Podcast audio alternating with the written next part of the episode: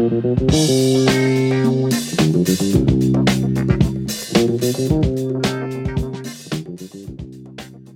Всем привет! Вы слушаете подкаст «Похоже, я фотограф», и, как обычно, его для вас проводят три человека. Я Андрей Барышников. Я Георгий Джиджи. И я, Иван Воченко. Всем привет. Это, наверное, да, первый выпуск за какое-то длительное время без гостей. И сегодня у нас будет достаточно сложный выпуск для восприятия, поэтому вполне возможно, что вам, слушателям, потребуется какой-то блокнотик с ручкой или там заметки на телефоне открыть, если, конечно, эта тема будет для вас интересной. Потому что мы сегодня будем говорить об экспонировании фотографий фотографии. Вообще тема, почему сложная? В интернете о ней очень мало информации. Точнее как, информации безумно много, но она вся либо дублирует себя, либо она относится к каким-то конкретным сценариям применения того, как конкретные люди снимают. Ну, то есть, э, они снимают в какой-то конкретной стране с каким-то конкретным освещением или там в какой-то конкретной студии и рассказывают, как они экспонируют фотографии, но при этом далеко не всегда эти знания подкреплены большим количеством теории, и, как правило, вся эта информация вот для этих людей работает, а вы, когда к себе будете перенимать их способы экспонирования, работать не будут. По миллиону разных причин не будут работать. Потому что он не оптимальный, потому что у вас другая камера. В случае с цифровой камерой очень сильно отличается экспонирование в зависимости от ее матрицы. Вот э, вы как раз, ребята, упоминали же, да? Нужно срочно остановиться и сказать о том, что ты так уже много раз сказал, ну, экспонирование, экспонирование. Сейчас, типа, люди думают, что за опять, наверное, какая-нибудь фотодроческая хрень. Пойду послушаю лучше что-нибудь другое, Бердикаст. И будет прав, кстати. Экспонировал каждый из вас практически каждый день экспонирует, и сам этого не знает, когда тапает на своем телефоне на объект. Вот в момент, когда вы делаете тап почему-то, вы делаете экспонирование. Ну, как, не совсем вы, но, в принципе, вы пытаетесь что-то сказать вашему телефону о том, что что-то вот по поводу экспонирования вы хотите сделать вот с этим объектом. Он для вас важный. Продолжай, Андрей. Ну, тут вообще, кстати, коли ты уж так заговорил, то экспонирование – это тот момент, когда ты делаешь кадр. Вот. Но с какими настройками ты экспонируешь, это вот как раз, да, там настройки экспозиции, те самые, которые принято применять. Ну и вот об этом хотелось бы сегодня поговорить, вообще, как это правильно делать, потому что делать это непросто. И если так уж задуматься, то в фотографии не так много есть технических вещей, которые являются ее основой. Ну, это композиция, да, и, в общем, если чисто технические вещи, то это экспонирование. Я не знаю, может быть, еще что-то есть. Вы, может быть, добавите прямо из базовых технических э, необходимых знаний фотографии. По-моему, вот из этих двух вещей, в общем, фотографии состоит, как правило, композиция и какие-то настройки выставил в плане восприятия света. Я помню, что меня очень это смутило, когда я только начинал снимать на фотоаппараты настоящие. Там есть часто колесо экспо-коррекции. И ты такой вроде учишь а, треугольник экспозиции, а потом вдруг у тебя есть колесо экспокоррекции. Думаешь, а как это так получается? Вот про экспокоррекцию, кстати, я не скажу. Я вот только знаю, что экспокоррекция это не то же самое, что настройки при, ну вот, которые стандартный треугольник экспозиции. Оно работает по-другому. Особенно в цифровых камерах это сильно отличается. Но для чего конкретно оно служит и как конкретно оно работает, вот я здесь не подскажу. Может быть, в каком-нибудь... Если вы знаете, ну, расскажите. Может быть, ты, его не знаешь. Но я, кстати, не считаю, что оно по-другому работает совершенно. То есть экспокоррекция нужна для режимов, где у тебя что-то в автомате, то есть, если у тебя автоматом стоит а, либо затвор, либо, ну, приоритет, грубо говоря, затвора, приоритет а, диафрагмы, экспокоррекция, вот, собственно говоря, двигает любые из параметров, которые она решит на тот момент, ну, будь то ISO или скорость затвора в случае приоритета диафрагмы и, и диафрагму в случае приоритета затвора, в ту сторону, куда тебе нужно, ну, грубо говоря, ярче или темнее. Но я так понимаю, что колесо э, этой компенсации экспозиции, в принципе, больше для вот таких авторежимов нужно, чем для полного а, ручного. Я прав, Георгий, или нет? Смотри, какая камера. А на какой по-другому? Ну смотри, я вот знаю, что на тех же пленочных камерах тоже есть колесо экспокоррекции, но при этом сами камеры могут быть э, вполне мануальными. Ну вот, кстати, когда в ручной пленочной камере ты крутишь колесо экспокоррекции, что происходит? Вот ты же там видишь им конкретно механические действия. Хороший вопрос. Лично у меня таких колес нет, но я знаю, что такие камеры есть. И вот для чего они используются? Ну, допустим, у тебя стоит э, камера с ISO 100, да? Ну, как пример, у тебя пленка, в ней ISO 100. Ты выставил настройки, ты там замерил освещение, ты понял, что тебе нужно выставить, ты выставил. А ты хочешь снять как ISO 50. И, соответственно, если раньше, до появления колес экспокоррекции, тебе нужно было все изначально считать как под ISO 50, то здесь ты можешь не заморачиваться, считать как ISO 100, а потом колесиком экспокоррекции делать как будто 50. Вот. Это такое применение в пленочных камерах, насколько я знаю. Ну, а похоже, в цифровых, да, поменяли эту идею. Ну, я, правда, не знаю, как оно влияет на пленку, как оно вот меняет, если у пленки фиксированная ISO. На пленку, насколько я знаю, это не влияет ровно счетом никак. Ну, то есть ты можешь снять что с кольцом экспокоррекции, ну, посчитать под другой ISO. Но на цифровых камерах я встречал информацию, я просто не, не вникал в нее, потому что я, к сожалению, цифровыми камерами не пользуюсь.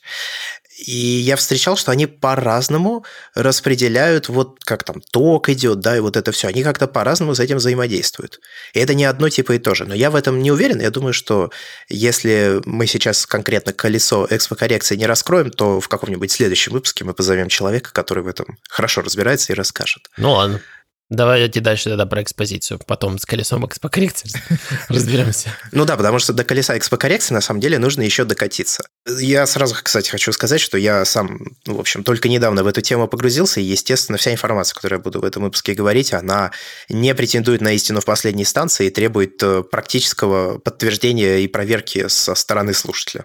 Так что ждите где-то в сезоне четвертом, мы будем ссылаться на этот выпуск и говорить, вот помните, что мы там говорили, забудьте. А, Вообще фигня.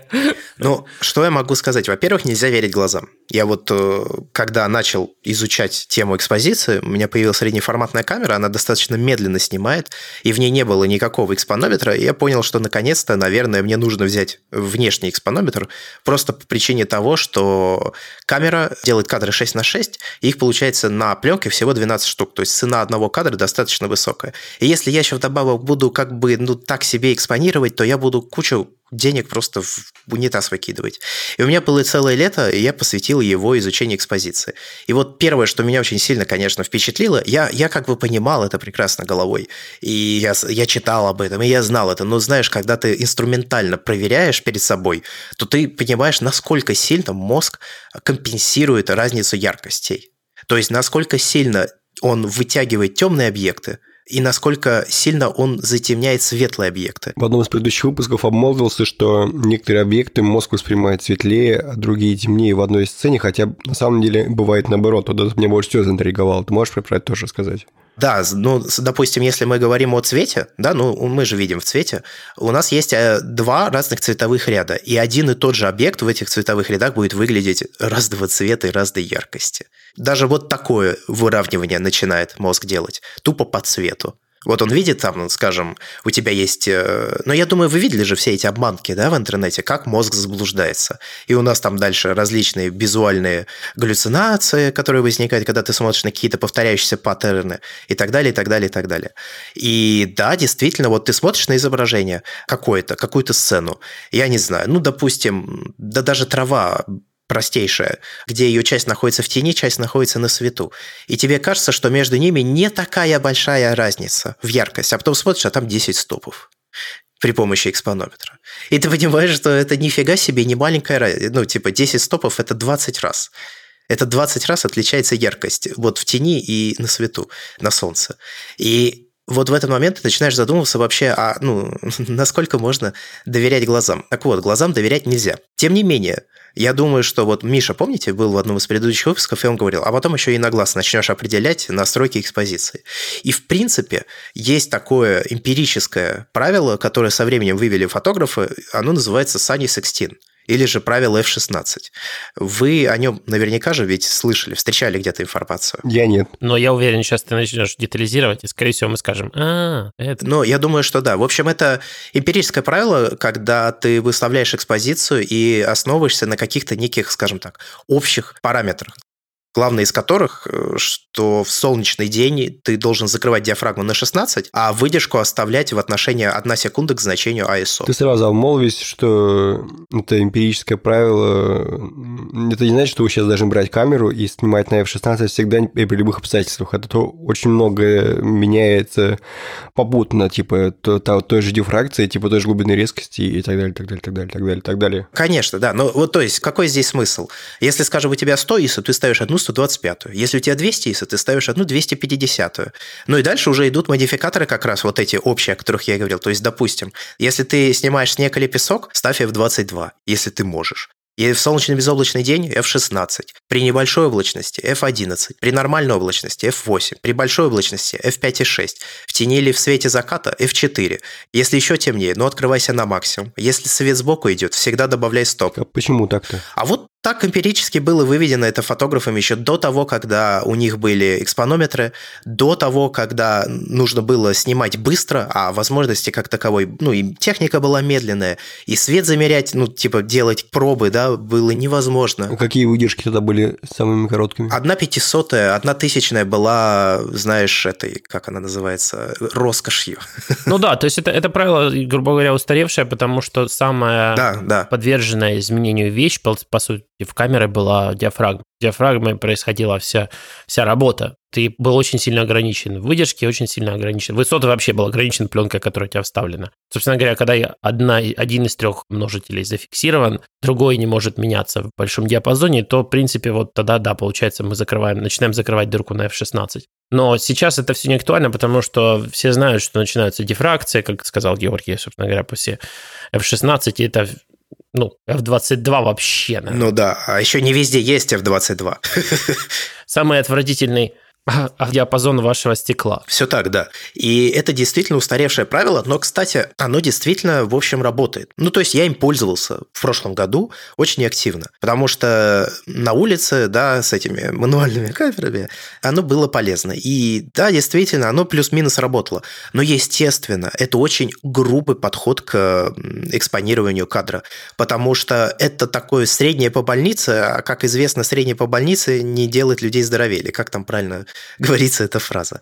А, кстати, вот вы упомянули уже несколько раз дифракцию, а мы вообще в подкасте затрагивали термин дифракция или нет? По-моему, не было. Мимоходом, но на самом деле там такая же большая тема. Ну, вкратце, чем у тебя больше мегапикселей, тем сильнее у тебя будет падать резкость с тем, как ты закрываешь диафрагму. Вот, в общем-то, мы записали подкаст о дифракции.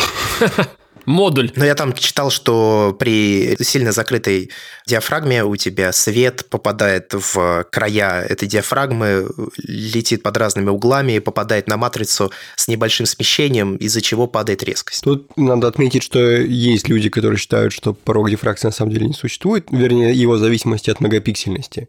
Вот. Но я порылся немножко этой информации, есть там зависимость все-таки. Это привет, Альберт. Для тебя. Я помню, эту тему хорошо изучили, как только вышли первые Canon, вот эти вот, а, которые R были, 5D SR, да. R или как там, 5DS, которые были вот типа на 50 мегапикселей. И тогда все узнали, что у них дифракция начинается чуть ли не с F8 в их любимых стеклах, в то время как а, там 24 или 20 мегапикселей были, можно было работать на те же F11, там F12, и, по-моему, даже F16 было нормально. Ну, собственно говоря, да, есть связь. А вот э, на новых камерах с более широким байонетом такая же проблема? Ну, то есть они такие же, эти числа дифракции, или они начинаются позднее? Должны быть другие, но я не смотрел измерений. Я просто редко снимаю на закрытых, поэтому не особенно интересовался. Когда я смотрю всякие тесты э, оптики для Sony и вот с их э, R-моделями, то, в принципе, я вижу такую же связь, как и у Canon приблизительно. Ну, то есть там, где проваливается Canon 50 мегапиксельный, там это 48 мегапикселей Sony тоже ну, приблизительно так же себя плюс-минус вести. То есть стекла как бы их рабочий диапазон, это считается, в принципе, их открытая диафрагма не самая четкая обычно, там на пол стопа стоп. Ну, то есть, если открытая диафрагма самая четкая, то это у нас Zeiss Otus, да, которые вот вообще не меняются. Много долларов.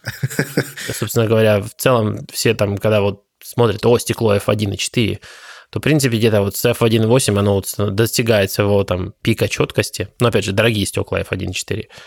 И этот пик четкости начинает падать в, собственно говоря, из-за дифракции в зависимости от того, насколько мегапиксельная тело присоединено к этой линзе. Я просто почему спросил, по мере роста формата у тебя меняется, в общем, э, как раз э, диафрагма, ну, ходовая, да, так скажем, которой ты пользуешься.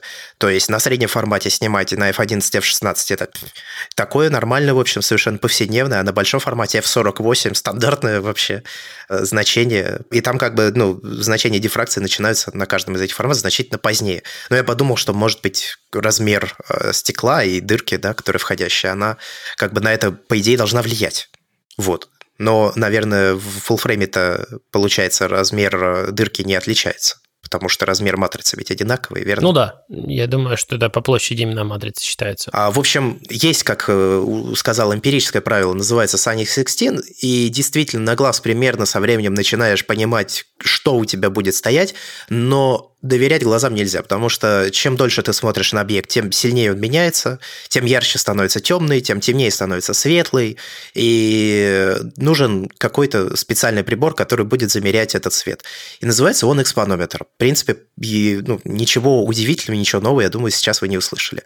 Есть разные типы экспонометров, но глобально они делятся на три типа. Первый – это те, которые замеряют падающий свет, вторые – это те, которые замеряют отраженный свет, и третьи, которые работают в в паре со вспышкой, то есть замеряют э, работу вспышки и показывают числа, которые нужны для правильного сопряжения с ней. И новые экспонометры, современные экспонометры, часто объединяют все три функции в себе воедино. В чем разница между падающим светом и отраженным светом?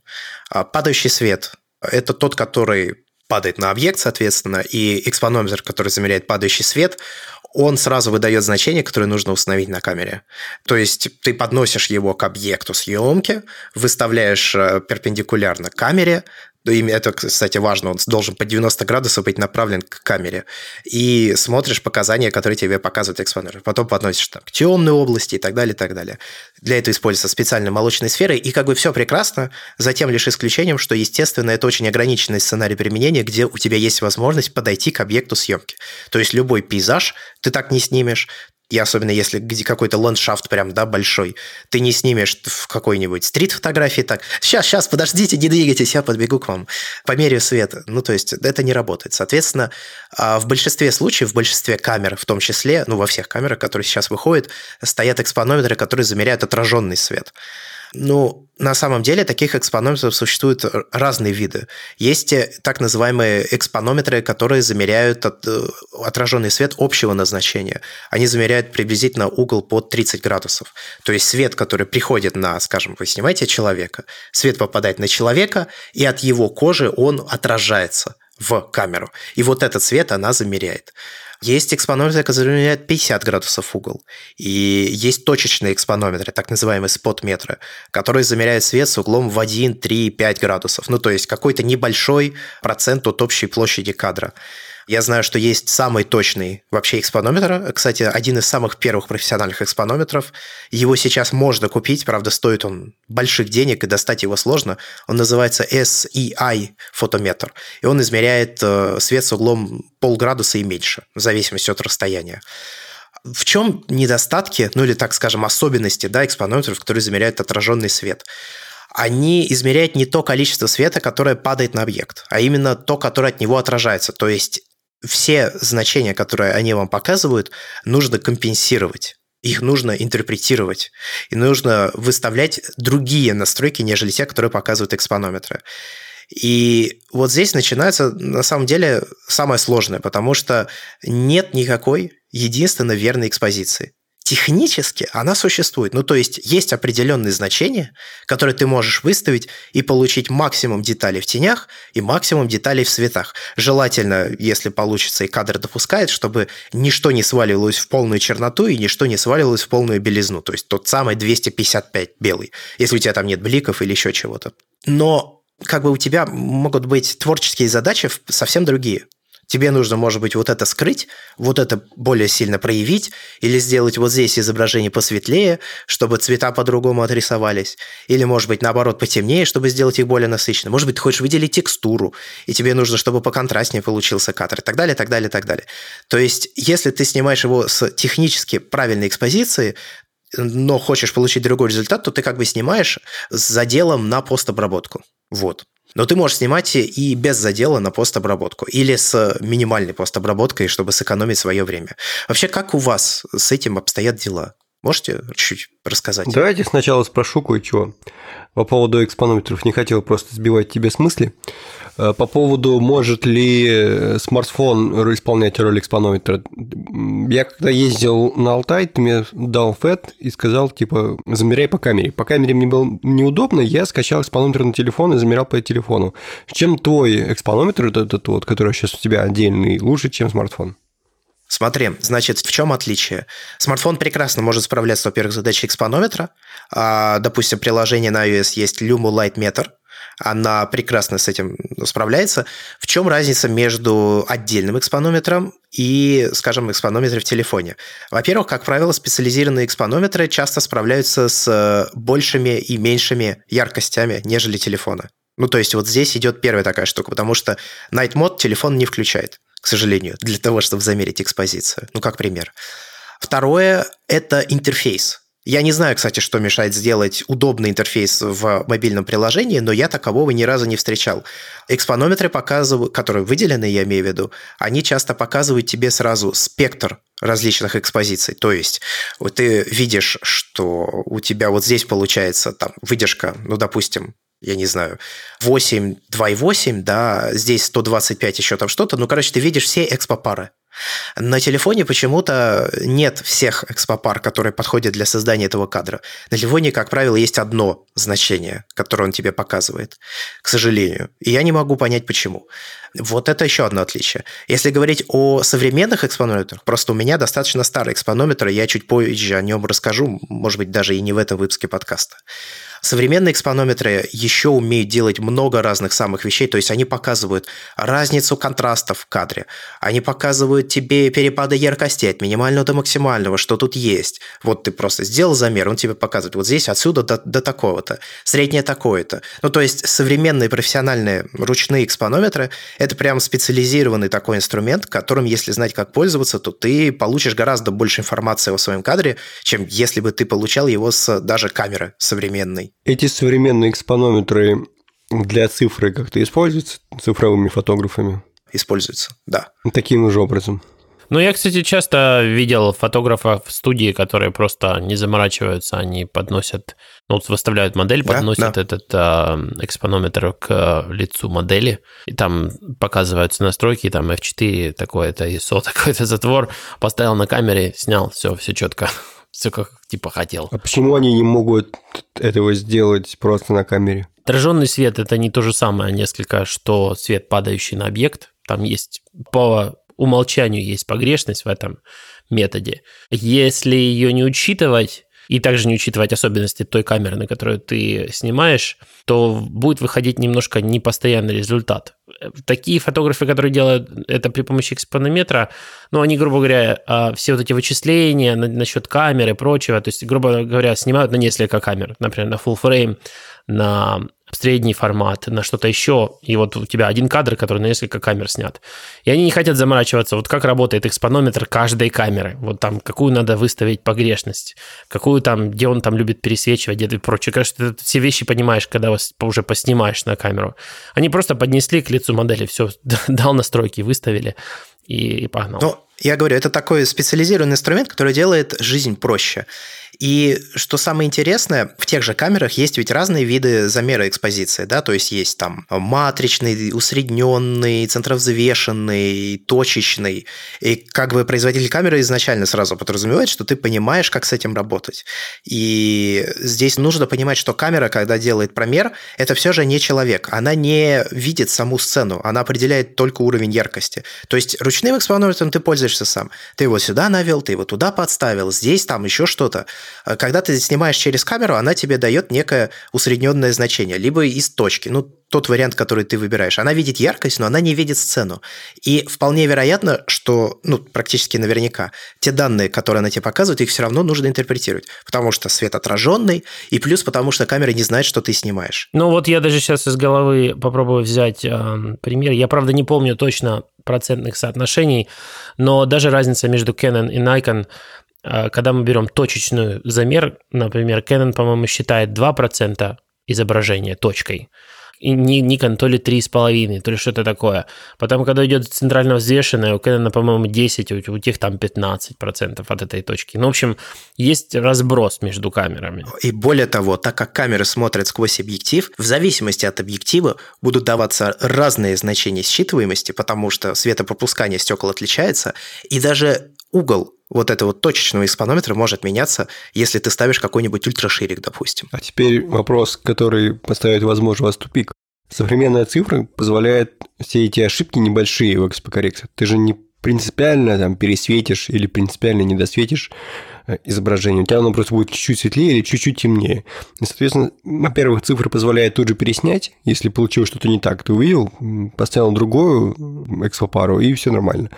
Это первый момент. Второй момент, даже если ты немножко промазал, как бы туда-сюда, стоп на цифре современный вообще без проблем. Мы вчера как раз обсуждали это в чате тот самый Ваня э, Лебедев рассказывал, как э, он пытается из головы своей выбить э, вот этот стереотип, что он снимает на ISO 100, чтобы идеально все было в изображении, хотя может спокойно снимать ISO 1600, и никто разницы не увидит. Ну смотри, во-первых, это правда. С приходом э, цифровой фотографии в этом плане стало проще, просто потому что ты можешь хотя бы посмотреть на результат. Но здесь тоже есть э, некоторые проблемы, потому что, допустим, экранчики тоже отличаются. Они далеко не точны в своих данных, которые показывают ни по цвету, ни по яркости конкретных объектов в них. Это такая штука. Потом, ну, тебе нужно потратить какое-то время, да, то есть тебе может, ну, на пристрел уйти там 5, 6, 7 кадров, в зависимости от того, где ты снимаешь, знакомые условия, незнакомые условия. И что самое главное, мы говорим сейчас о технически правильном снятом кадре, да, то есть где у тебя максимум деталей в тенях и максимум деталей в цветах. Но если тебе нужна какая-то творческая интерпретация, и ты снимаешь как бы сразу ну, на результат без глубокой постобработки, то у тебя может потребоваться вносить коррективы в изображение очень глобальные по свету. И вот как вносить эти коррективы, нужно, ну, чтобы понимать, как это делать, нужно понимать, э, собственно, как это все влияет на изображение. Ну да, это, опять же, это метод для людей, которые э, занимаются этим настолько профессионально, что нету вообще никакого пространства для вот этого. Вот сейчас, подождите, что-то тут пошло не так. Сейчас я пересниму момент. Я видел пример, когда работает э, визажист и куча всяких людей в плане там выстановки декораций, и это вот такие там создавали живые картины с моделями внутри, то есть, скажем, там модель является частью декорации, знаешь, типа оживающая какая-то такая часть.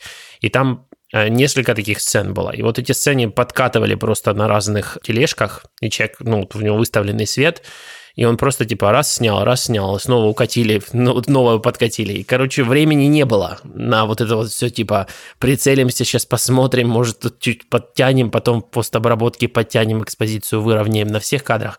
То есть нужна, там, где нужна вот такая вот а, военная точность, скажем, скажем так, типа никаких а, переснимем, никаких исправим в посте и тому подобное. Вот сейчас надо готовый продукт выдать, там, наверное, вот эти вот инструменты очень кстати. Но я ими не пользуюсь, я не адвокатирую, если что, за их использование. Ну, это мы очень плавно перешли к вопросу, на котором я Андрея остановил. Снимаем ли мы под э, редакторы и постобработку или снимаем сразу? Но зависит от того, собираешься ты обрабатывать или нет, потому что Пейзажная фотография, в моем понимании, требует обработки практически всегда. И поэтому, да, когда я снимаю э, пейзажи, я экспонирую в плюс, я выставляю точку белого до 255, ну, то есть так, чтобы она не выбивалась. И, соответственно, получается изображение, которое я потом в дальнейшем буду обрабатывать. А я, когда снимаю репортажи, я действую иначе. Я иногда ставлю экспокоррекцию минус, потому что я, в принципе, люблю темные изображения, просто потому что мне главное, чтобы лицо было нормально экспонировано, в нем вообще не было ничего выбитого и даже намека на это. Ну и, соответственно, экспокоррекцию я оставлю немножко поменьше. Вот. Ну, глобальная разница в этом. Ну вот представь вариант, в котором ты снимаешь, и ты не потом свои файлы не обрабатываешь. То есть тебе надо отправить сразу же куда-то в другое место, где с ними будут работать. Ну вот этот второй вариант, про который я и говорил, да. То есть я немножко экспокоррекцию увожу в минус, чтобы гарантированно не вбивать э, свет на лицах. Но вот, а тот человек, который там где-то редактирует, он думает, да что ж такое, почему один фотограф снимает все время в минус, типа на пару стопов, другой снимает в плюс? Да что ж такое, типа сидит и выравнивает эти все, например. А их там не два, их там 22. Да, например, это какое-то покрытие мероприятия с нескольких фотографов. Я, ну, опять же, репортажники не будут заниматься тем, чтобы прибором будут замерять, а, хотя некоторые замеряют именно помещение один раз, если оно не, не меняется. Но, опять же, в разных углах помещения по-разному. Ни разу не видел, если честно. Я видел, здесь, здесь заморачивается чувак ходил с этой штуковиной. Как... Молочная сфера по-русски так ее называют. Да, молочная сфера на русском, на английском дом. И по разным углам сцены там ходил, замерял, серьезно подходил к теме. Сразу видно, профессионал, короче, работает. Вот, и еще, типа, хотите выглядеть очень профессионально в глазах других профессионалов, это верняк. Берите ручной экспонометр, да. Можете даже не пользоваться, чем там пишет, просто с умным видом, мерейте. Я бы не смог снимать вот сцену, например, пару, там, а, какой-нибудь love story с экспонометром, потому что это надо тыкать этой штуковиной прямо людям в лицо. Весь момент можно испортить. Кстати говоря, вот ты упомянул точку 255, да? Ты гистограммой пользуешься в камере? Я нет, не пользуюсь вот кажется, да, гистограмма же тоже, в общем, технический инструмент, который показывает тебе данные о снимке. Но тут очень много вообще флуктуаций, скажем так. Каждая программа обработки, как оказывается, рисует гистограмму немного по-своему. Вот именно поэтому не пользуюсь, да. Да, каждый производитель по-своему тоже ее рисует в камерах, я имею в виду. И что самое главное, сама по себе гистограмма отображает лишь распределение тональных значений на всем изображении. То есть она точно так же не знает, что конкретно у тебя находится в кадре. У тебя там может быть какая-нибудь яркая, светлая область, которая тебе, в общем, пофигу, есть там данные в ней, нет никаких данных, а она тебе будет ее умещать там или показывать гистограмму, и ты должен как-то понять, что вот эта часть вот этой твоей гистограммы, это как раз вот эта светлая область, а вот здесь уже не она. Ну, короче, вроде бы тоже хороший технический инструмент, но нужно понимать, что он варьируется от инструмента к инструменту, и, соответственно, он будет работать, если у тебя всегда один и тот же инструмент. А так ты из приложения в приложение, допустим, перепрыгнул, и вот уже небольшие отличия могут быть.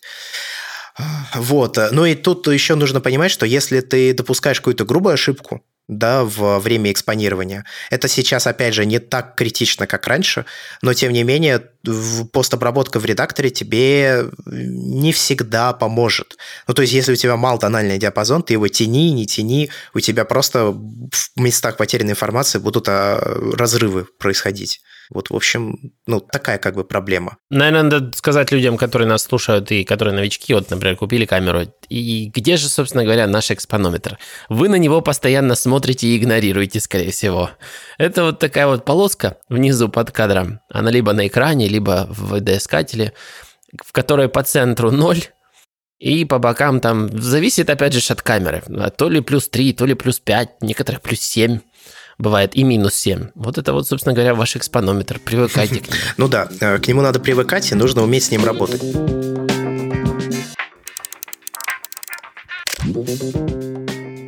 Вообще, как свет взаимодействует с окружающими объектами, да, наверное, кратко нужно затронуть, потому что любая поверхность частично свет поглощает и частично его отражает. Другой вопрос, насколько сильно она его отражает и насколько сильно она его поглощает. То есть э, какая-то ткань, допустим, сквозь себя свет пропускает в каком-то количестве, а какая-то пропускает в таком незначительном количестве, что камера его или там экспонометр не захватывает уже. Даже когда свет соприкасается с стеклом, те же самые, вот помните, мы обсуждали, да, фронтальные стекла, влияют ли они на качество фронтальных камер. Когда свет со стеклом соприкасается, он уже становится менее ярким. При этом темные объекты отражают меньше света, чем светлые объекты. И, собственно, это как раз та самая причина, почему глазам нельзя доверять, потому что, как я говорил, мозг всегда компенсирует разницу между светлыми и темными объектами, пытаясь сделать для тебя какое-то удобоваримое изображение, чтобы ты понимал, на что ты смотришь, и видел его во всех возможных деталях, ну, насколько наши глаза способны передавать информацию. В то время, когда матрицы фотоаппаратов, допустим, так не делают. Ну, то есть они не компенсируют тебе изображение по умолчанию, я имею в виду. Ты когда на него сквозь видоискатель смотришь или там сквозь экранчик, ты вот видишь то, что видит камера. Тут нужно сказать э, сразу же, все это в беззеркалках есть, и по умолчанию оно включено на то, чтобы компенсировать. То есть видоискатель компенсирует то, что вы видите, чтобы это имело удобоваримый вид. Вы просто видели объекты. Но эту штуку всегда можно в настройках отключить, и тогда вы видеть будете или темень, или все засвеченное но то будете видеть, что вы накрутили в настройках. И это очень сбивает поначалу с толку, поэтому по умолчанию производители все ставят это, конечно же, на экспо-коррекцию изображения на экранчике, особенно если у вас только электронные видоискатели. Если же у вас камера зеркалка обычная, то в видоискателе вы всегда видите все так, как видели бы глазами, и ваш мозг занимается экспо-коррекцией, а также потеря света по ходу дела всех преломлений призмы и насколько темный у вас видоискатель. По поводу экспонометра, как вообще пользоваться им, да? Тут нужно сказать, сказать, что я сейчас говорю об экспонометре как отдельном инструменте, но на самом деле он у вас встроен в камеру, и, в общем, все то же самое распространяется и на использование камеры, соответственно, в том числе. Ну, значит, смотрите, во-первых, э, если вы берете не точечный экспонометр, а, скажем так, общего назначения с углом обзора примерно 30 градусов, то он будет усреднять все яркости, которые попадают вот в эти 30 градусов, и приводить их к так называемому среднесерому значению.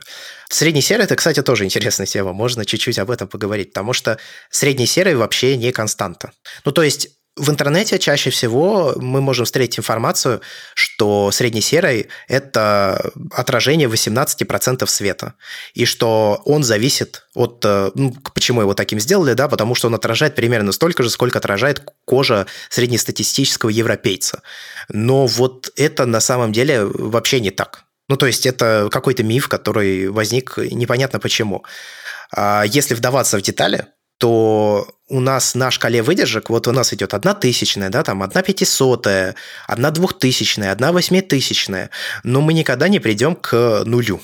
У нас на шкале выдержек нуля нет, как и нет условной единицы. Ну, то есть одна секунда, конечно, есть, но если представить э, диапазон выдержек от нуля до единицы, то у нас нет ни нуля, не единица. У нас всегда она будет либо становиться все время быстрее, быстрее, быстрее, быстрее, быстрее, либо медленнее, медленнее, медленнее, медленнее. Но от нуля до единицы она вот по условной шкале слева направо никогда не превратится.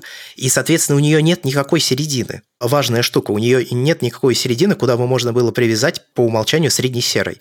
Но у нас есть зависимость изменения света. У нас одна ступень диафрагмы или выдержки меняет количество поступающего света в два раза. И вот отсюда и начали как раз танцевать люди, когда разрабатывали всю вот эту пижню. Потому что все это пошло, если что, из пленочных времен, когда фотографии печатали. У нас э, снимок проделывал путь от негатива в проявку, а затем на печать отправлялся.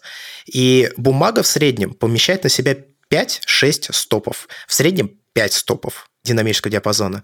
И когда-то я не знаю, кто конкретно, но когда-то эти 5 стопов приняли как 100% яркости. Поделили на 2 и получили значение 2,5. После чего 100 разделили на 2 и в степени 2,5 у них получилось 17,68%. А это те самые 18%. Вот здесь как бы есть же, да, загвоздка. Это происходит при интервале разброса яркостей в 5 ступеней. Потому что как только мы берем бумагу с 6 ступенями, то это число уже составляет 13%, ну, если точнее 12,5%. То есть средний серый, он принят как такой усредненный, да, 18%, э, к чему, собственно, все экспонометры приводят значения свои. Но на самом деле он может быть как 18%, так и 13%. Тут нужно понимать, куда ваш кадр дальше пойдет. Соответственно, в цифровом эквиваленте это не имеет какого-то вообще конкретного значения, раз на то пошло. Но, тем не менее, по умолчанию производители, по-моему, так и ставят 5. 5 плюс, плюс 5, минус 5 в экспонометрах камер. Все так. И он как бы замеряет все, приводит... Вот вы замерили, я не знаю, какой-нибудь яркий желтый свет на экспонометр, а он его приводит к средне-серому. Ну, то есть он его замеряет и видит как средний серый. И уже отсюда начинает там выстраивать вам какой-то ряд экспопар, да, куда какие что можно ставить. Вот это нужно понимать, что каждый раз, когда вы делаете замер, вы делаете замер по среднесерому. Я, кстати, здесь сделаю небольшой отступ в сторону и скажу, что вообще восприятие всей дальнейшей информации, о которой я сейчас скоро буду говорить, мне очень сильно помогло съемка в ЧБ. Потому что в съемке в ЧБ ты оперируешь не светом, а именно яркостью объектов. Ну, то есть, если ты, допустим, переэкспонируешь или недоэкспонируешь кадр, снимая в ЧБ, то у тебя по факту это приблизительно как если бы менялся весь цвет на цветной фотографии. Потому что у тебя есть некий разброс тональностей, градации серого, и ты, допустим, не доэкспонируешь кадр, и он у тебя, вся эта разброс тональностей съезжает вниз по яркости. Ты его переэкспонируешь, и у тебя вся эта градация серого съезжает вверх по яркости. То есть у тебя по факту меняется тональность конкретных объектов. Линейно или нелинейно? Чаще линейно. Если на, ты меняешь все время по два стопа, то это линейно, но, опять же, это зависит от, э, на что ты снимаешь. Ну, то есть это зависит от характеристической кривой пленки или же пресета в твоей камере и ее матрицы. То есть но относительно самой себя она может быть как линейно, так и нелинейно. Это зависит от э, материала, на что снимаешь. Но к каждой пленке, к каждой камере ты привыкаешь, и ты начинаешь понимать, как будет э, трансформироваться этот ряд тональностей и яркостей. Чем вообще грозит недоэкспонирование и переэкспонирование кадров, коли уж затронули эту тему? В случае с пленкой недоэкспонирование приводит к потере данных в тенях вплоть до полного исчезновения целых объектов в этих самых тенях. В то время, когда переэкспонирование снижает разрешение, увеличивает зерно и уменьшает разделение тонов между яркими объектами. При этом нужно понимать, что на пленке очень важно, да, за темные области отвечает экспозиция, а за светлые отвечает экспозиция и проявка. То есть Именно поэтому на негативной пленке очень важно уделять внимание именно теням и выбирать, какие тени будут проработаны с деталями, потому что светом ты можешь управлять во время проявки. То есть э, у тебя, ну, насколько он будет яркий, выбьется он или нет, ты это можешь регулировать. В случае с позитивной пленкой ситуация как бы несколько отличается, но я об этом чуть позже расскажу. В случае с цифрой, как я понимаю, вот здесь, я думаю, вы меня можете поправить, здесь очень сильно зависит от матрицы конкретной, которую использует фотоаппарат. Ну да, но в целом, конечно, в, наш, в нашем случае ничего не происходит. Мы просто получаем рой, потом его ковыряем. Который либо темный слишком, либо слишком светлый.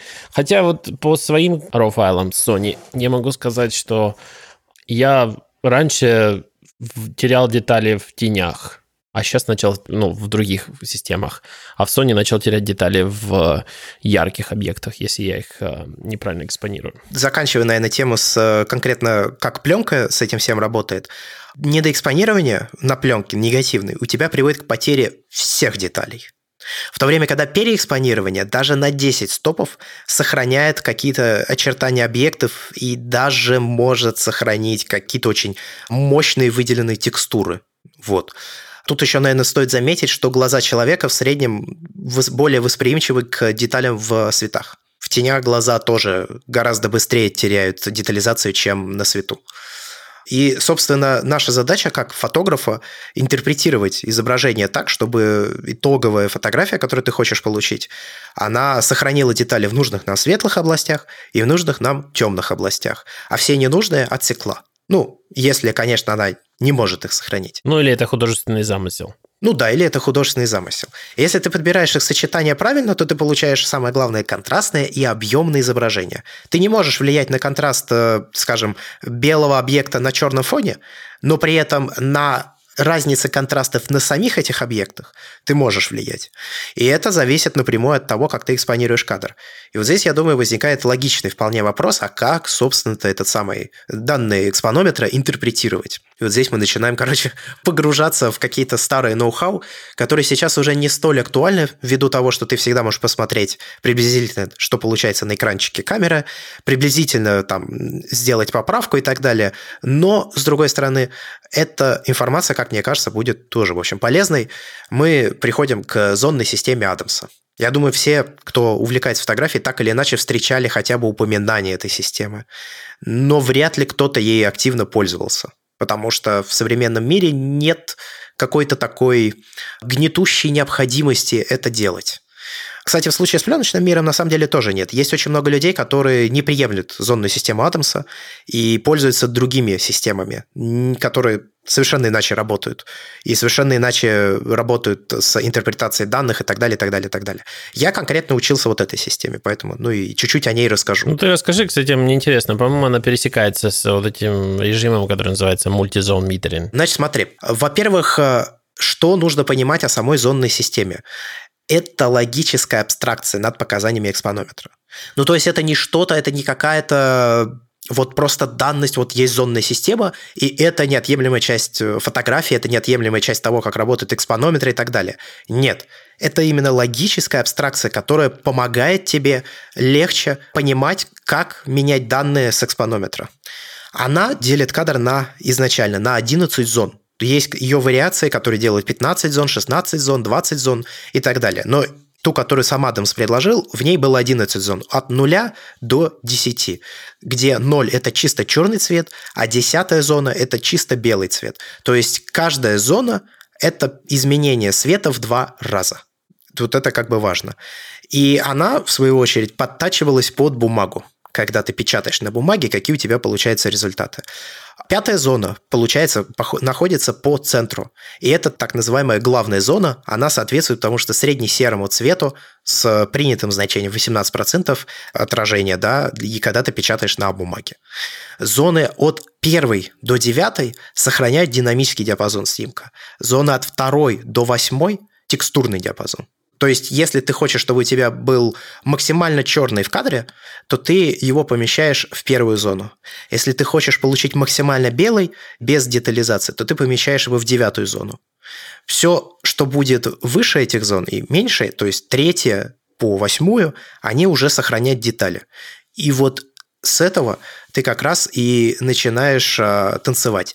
То есть вот у тебя есть некая сцена, да, ты снимаешь э, на условно негативную пленку или на современный цифровой фотоаппарат, да. На современный цифровой фотоаппарат, кстати, в случае с матрицами Sony, наверное, надо будет подходить как к позитивной пленке. Я чуть позже это затрону. Вот у тебя есть некая сцена. У тебя есть в ней тени, есть цвета. И вот ты видишь вот эти тени, и ты хочешь сохранить в них детали. Они должны быть видны, но при этом они должны быть достаточно темные.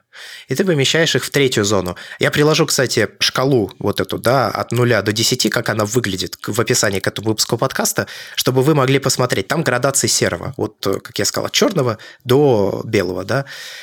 А, поэтому я и сказал, что в ЧБ воспринимать ее проще, потому что в ЧБ у тебя как бы все изображение такое, оно состоит из этих оттенков. И тебе гораздо проще приблизительно сопоставлять их с тем, что получится. Четвертая, допустим, зона, она соответствует средней темной листве и коже европеоида в тени. То есть вот если ты снимаешь человека, европейца, со светлой кожей, и он находится в тени, помещай его в четвертую зону. В пятую зону помещай темную кожу, то есть негра, допустим, и загорелую кожу. Чистое северное небо, кстати, тоже приходится в пятую зону. Основной тон кожи европеоидов на Солнце попадает в шестую и седьмую зону. Ну, то есть вот ты его замерил как средне-серый, да, скажем, кожа человека, европеоида на свету, он тебе его поставил в пятую зону. Теперь ты делаешь коррекцию на один стоп в пересвет, это будет шестая зона, или на два стопа пересвет, это будет седьмая зона. Звучит, я думаю, достаточно сложно, но на самом деле работать с ней просто. То есть ты всегда просто должен помнить, что изначальный замер происходит на пятую зону, а дальше ты должен либо на пару стопов увести его в недосвет, либо на пару стопов в пересвет.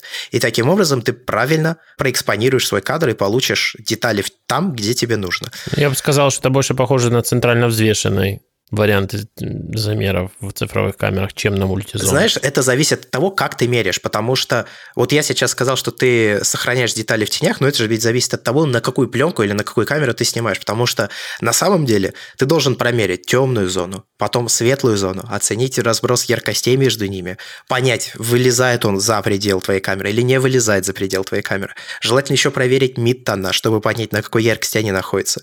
То есть, как ты применяешь зонную систему – это зависит исключительно от тебя. Ты можешь снять 20 промеров и получить некое значение, ты поймешь там, вот, какой ты хочешь, может быть, сделать усреднение. Если у тебя, допустим, разброс яркостей выше DD твоей камеры, то ты делаешь усреднение. Тогда ты примеряешь несколько зон.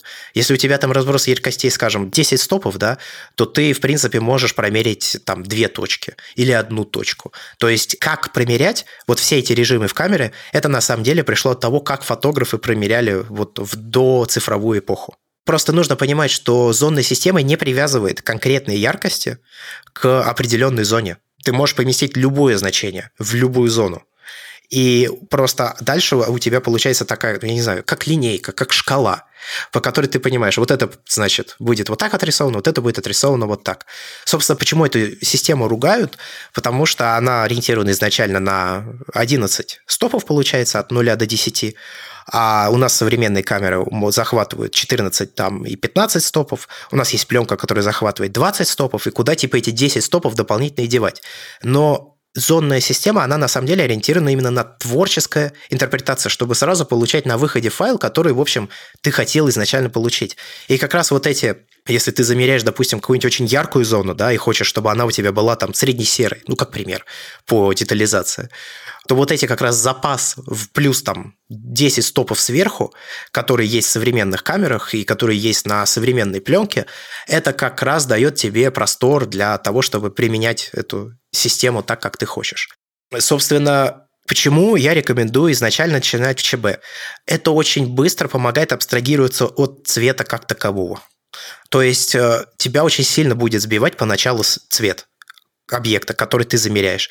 Потому что вот это сложно как-то перебороть себя и заставить интерпретировать. Я вот сейчас замерил красный, а он замерился как средне-серый, а как, получается, поменяются все остальные объекты, да, которые находятся в кадре, которые другого цвета, и как вообще со всем этим работать.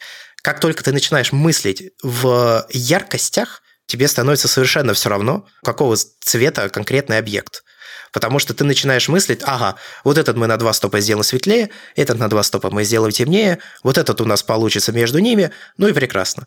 А уже потом ты можешь посмотреть, какие у тебя получились цвета, и впоследствии понимать, что ну, ты как-то просто начинаешь привыкать. Красный у нас получается вот на третьей зоне вот такой, на пятой зоне вот такой. Ну, как правило, они становятся более насыщенные при недоэкспонировании, менее насыщенные при переэкспонировании. По крайней мере, на пленке так. Я не знаю, кстати, в цифре так или нет. Вот, можете меня дополнить. Ну, так как у, у нас вся работа происходит в RAW уже после, мы вообще на это все забили давно? Не, на самом деле есть тут э, нюанс. Э, на самом деле, в целом это правило тоже работает. Просто единственное, что у тебя некоторые цвета лучше откликаются на переэкспонирование, а некоторые цвета лучше на недоэкспонирование. Вот что здесь надо иметь в виду.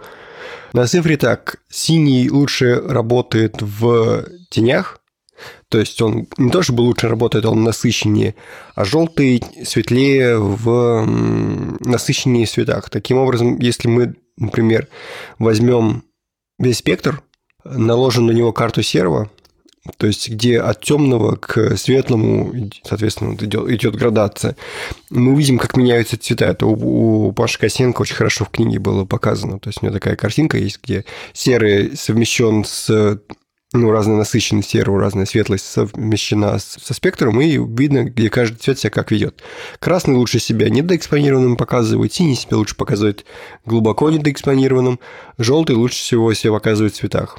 Но в целом, да, более насыщенным воспринимается изображение, когда у нас оно темнее. Собственно, поэтому я всегда, на самом деле, фотографии делал темнее интуитивно просто. Я затемнял, и мне казалось изображение лучше. Я не понимал, почему это так получается, как это работает, но как бы интуитивно чувствовал, что надо делать так. Ну, в общем, если мы посмотрим на всю живопись, там тоже те фотографии, ну, не фотографии, а картины выглядят как недоэкспонированные, просто потому что большинство цветов и свет... ну, лучше себя раскрывает в, в тенях.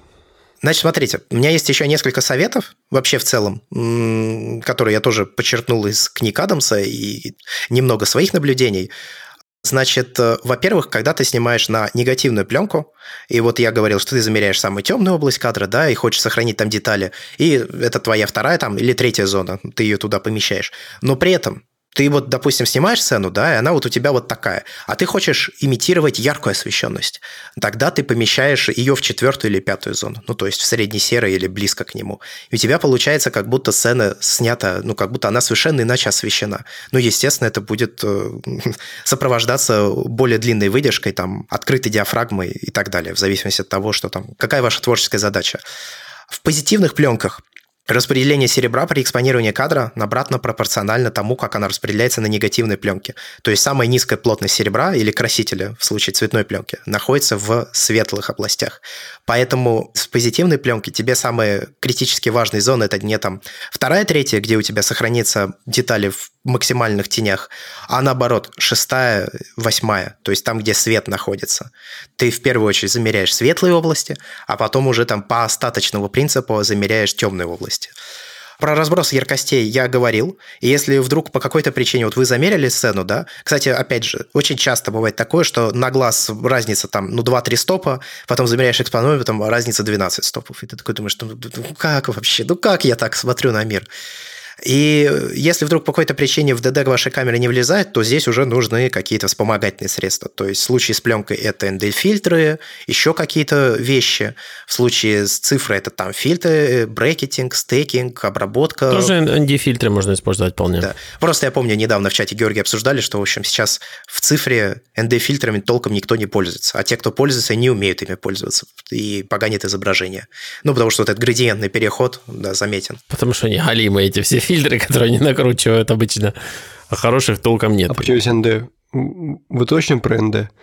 Ну, нейтральные фильтры это просто затемняют. Вы наверное, поляризационные и, как их, господи, ультрафиолетовый спектр. И можно и затемняющие, и поляризационные. Ну да, да, да, да. Нет, да, ND-фильтры так natural density, они же в стопах измеряются. Можно типа natural density купить там. Типа, которые переменные, да? Чтобы сверху темно, снизу... Да. А, эти? Все понятно. Есть и градиент, есть которые на всю область кадра делают. Ну вот у меня был на всю область, я купил полное барахло, мне вообще оказался не нужен.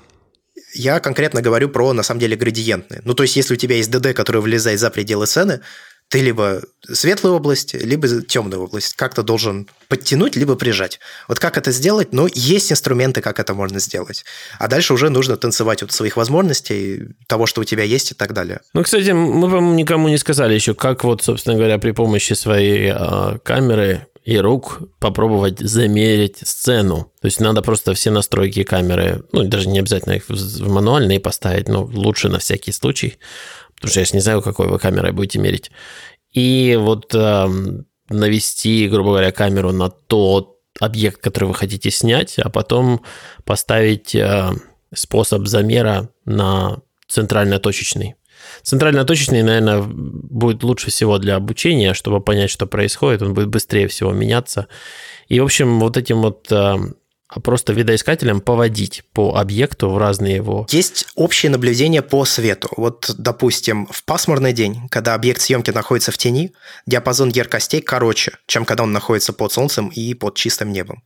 Более того, на нем могут быть области, которые закрыты и от солнца, и от неба, в результате чего их яркость будет очень низкой. Хотя глазами ты будешь смотреть на человека в тени, и тебе будет казаться, что, в общем, не, ну, ну средний серый, что, нормально. А потом ты его замеряешь и понимаешь, что он прям, ну, реально, реально темный. И в случае с пленкой, чтобы расширить этот диапазон, чтобы у тебя не получилось плоское изображение, ее нужно пропушить. А вот если взять, ну, грубо говоря, человек хочет научиться снимать на пленку и все время запарывает все неправильной экспозицией.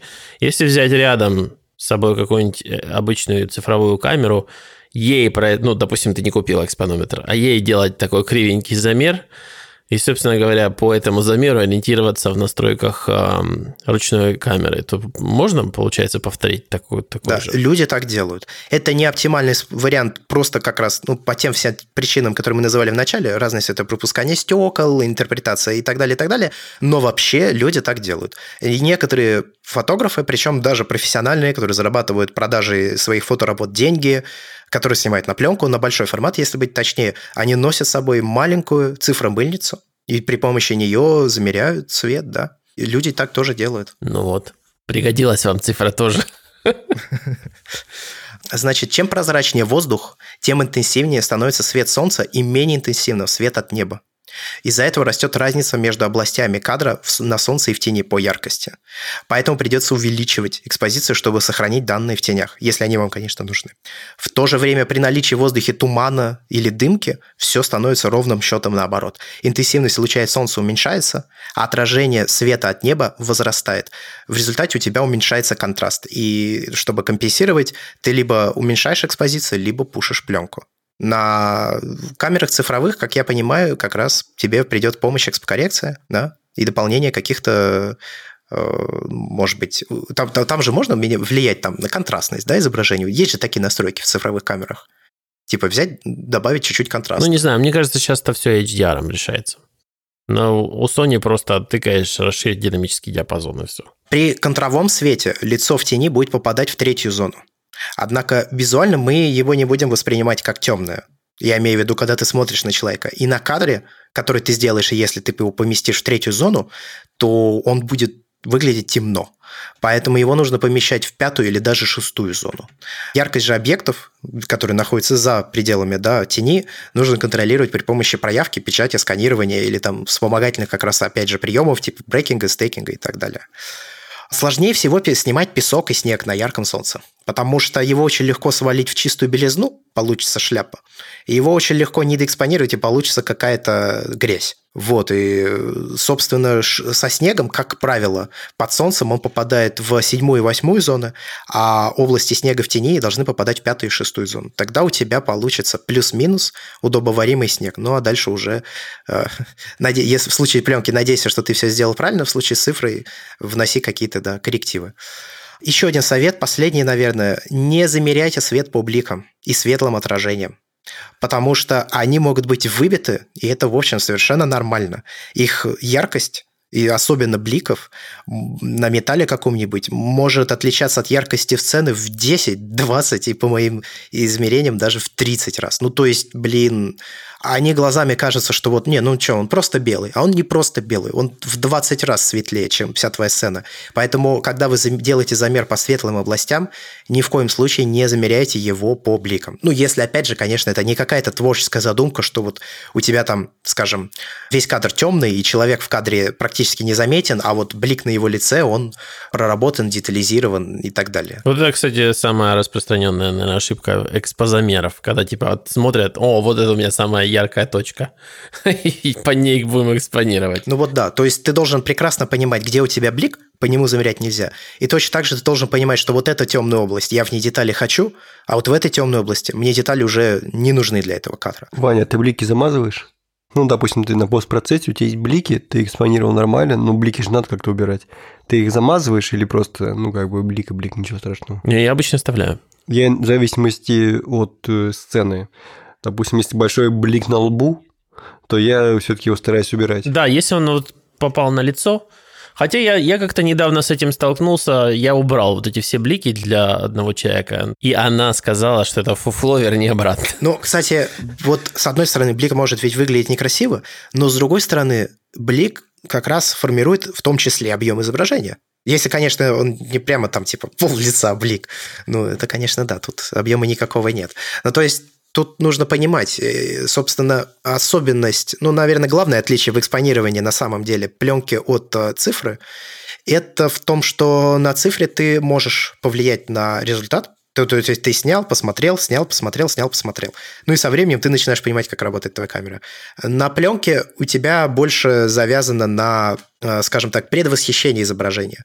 То есть ты на него смотришь, до еще того, как нажал на кнопку затвора, и примерно уже понимаешь, что у тебя получается. Ну и чем больше ты будешь снимать, тем легче и быстрее ты будешь понимать. А вот как понимать? Ну, я рекомендую начать с как раз зонной системы Адамса. Ну, это реально крутая система. Кстати, знаю, что он не один ее придумал. Там был еще один человек, который ему с этим помогал, но, к сожалению, я, я не запомнил его имя, как, в общем, и большая часть интернета тоже его не запомнил. Вот так вот бывает, да, делаешь, делаешь с человеком что-то, а в результате твой, твой труд пропадает в никуда. Есть ли что-то еще, что мы можем добавить вот к нашему сегодняшнему выпуску? Я все думал, куда воткнуть про HDR что-нибудь цифровой, про особенности, но мы как-то все мимо проходили, то есть задевали эту тему, но по большому счету не раскрывали ее, поэтому я, пожалуй, приберегу для следующего раза, когда закончу со своей статьей и заодно разработаю эту тему в подкасте. Просто тут какое ведь дело? На самом деле, вот то, что мы сегодня рассказали, это ну, это важная очень база, но это не вся база. Там еще очень много всего, на счет чего можно заморачиваться. То есть разные цветопередача в зависимости от освещения и времени суток. Разные там э, спектры света, которые взаимодействуют с цветом, и это все тоже по-хорошему надо учитывать. Э, коррекционные фильтры для черно-белой фотографии, которые там высветляют или затемняют те или иные конкретные цвета на этой самой черно-белой фотографии и так далее, и так далее, и так далее. Ну, то есть, реально эта тема просто необъятная. Ее нужно изучать, изучать, изучать, изучать. И я думаю, что впоследствии мы еще к этой теме будем возвращаться. Она будет уже как-то иначе называться, но фотографии в целом много зависит от цвета. Самое сложное в этом всем, наверное, то, что вот правильно Георгий подметил. Мы сейчас находимся на рубеже, когда HDR входит так сильно в нашу жизнь, что вопросы экспонирования ну не то чтобы они отпадают, но они становятся очень сложными. И я смотрю на то, как, например, ночной режим делает Google и Apple, и видно, что каждый из них пытается перетянуть одеяло в свою сторону, чтобы людей приучить к тому, как вот должна выглядеть, скажем, ночь на фотографии.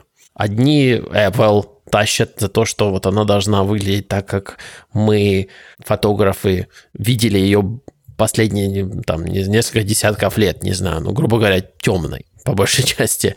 В то время как Google говорит, мы можем ее сейчас типа превратить в день и будем превращать. И э, это сложная тема в экспозиции вот именно э, то, как на она рубеже. пересекается с HDR, да. Значит, у нас будет выпуск «Экспозиция на рубеже». Не знаю, как она будет пересекаться, например, с системой Адамса. Но это же вообще это получается, у тебя есть потенциал сделать всю сцену абсолютно плоской. Я, кстати, тоже в Твиттере недавно, а, не помню даже с кем я спорил, на тему того, что сравнивали фото с айфона и фото с а, Pixel 4, который вот Pixel 4 все сделал, типа говорят, плоское. Хотя автор фотографии говорит, что Pixel 4 вот классно то, как он видел, грубо говоря ну, все тени раскрыты, все засвеченные областей нету. А iPhone оставляет все равно некоторую драму в засвеченных областях и в тенях. Я тут хочу сказать, что вообще у нас память очень такая штука ненадежная, и мы очень сильно внушаемы. Я очень часто вижу, когда люди говорят, они выкладывают какую-нибудь фотографию звездного неба, где прям видны Млечный Путь и так далее. Говорят, да я глазами так видел. Ну, если что, ты вообще-то реально видишь глазами Млечный Путь. Ну, конечно, не до такой степени, как на астрофотографиях. Да, да, я как раз об этом. И ты смотришь и, и понимаешь, что человек-то как бы действительно так думает, но видел-то он не так. Но так как у него есть подтверждение в виде зафиксированной фотографии вот в таком виде, очень легко мозг ну, обманывается и говорит, да, действительно, так и было. Более того, спустя год мы уже приблизительно 70% домысливаем от того, что, ну вот скажем, мы посидели в баре, да, с тобой, пообщались. Проходит год, 70% от этой встречи ты уже домысливаешь. Ты помнишь только 30, а через два года ты помнишь 15% приблизительно. И это вот так, к сожалению, работает наш мозг. Это в тему того, что глазам верить нельзя. Так что, ребята, то, что мы рассказывали у вас в подкастах вам год назад, 70% того, что вы запомнили, это все не так. Переслушивайте. Что развязывает нам руки, конечно. Я часто сталкиваюсь, когда мне говорят, что вот я такой-то заявлял. Я типа, да, я такой заявлял. Нет, по-моему. Да я только что слушал. И говорит, ну, да, ну нет, я такого не говорил. И потом оказывается, что нет, я действительно говорил не совсем это. И это, в общем, нормально, да. И не совсем я. И не совсем я, да. Такое тоже бывает. Да, Андрей, ты же рассказывал. Да нет, это Сергей говорил. Ну, да, такое тоже бывает.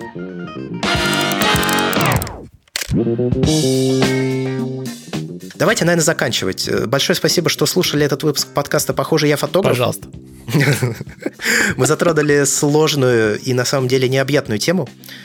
Постарались рассказать, ну, я постарался рассказать то, с чем самому мне было сложно совладать. Потому что пока я лазал по интернету, признаюсь честно, я нашел какой-то просто, блин, ну, сотни материалов, которые ты вроде читаешь, все понятно.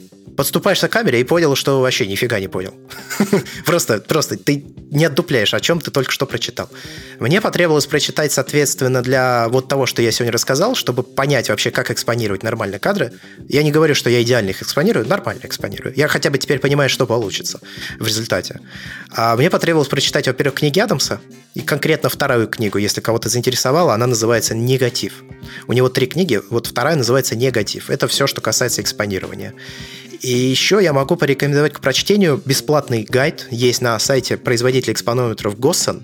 Он называется Госсен Компендум. Я пришлю ссылку, приложу к этому подкасту, вы сможете прочитать. И также я приложу ссылку на еще один сайт. Он называется rogerandfrancis.com очень полезный сайт, на который я вышел какими-то вот совершенно окольными путями, из чего я могу сказать, что чтобы найти что-то стоящее в интернете, вот по этой, по крайней мере, теме.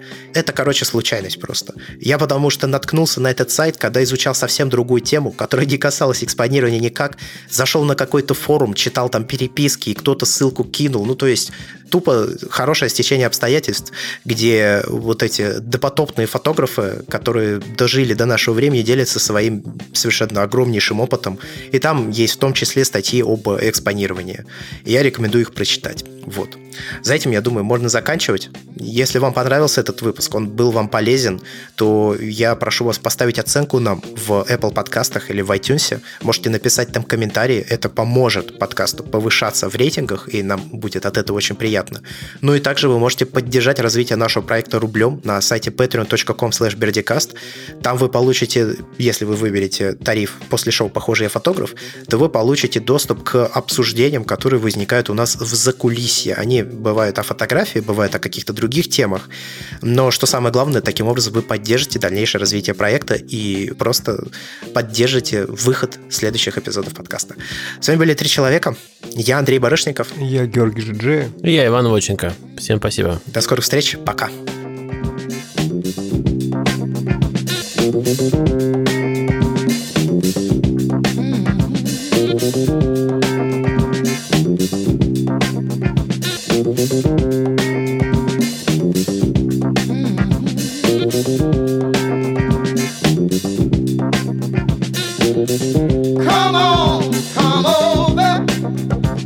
as fast as you can.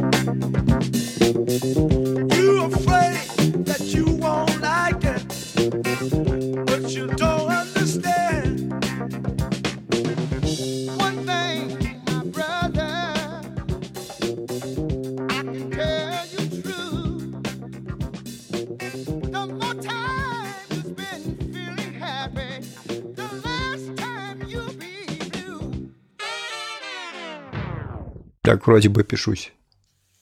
Супер. Ну, я вот, вот думаю, чего у тебя...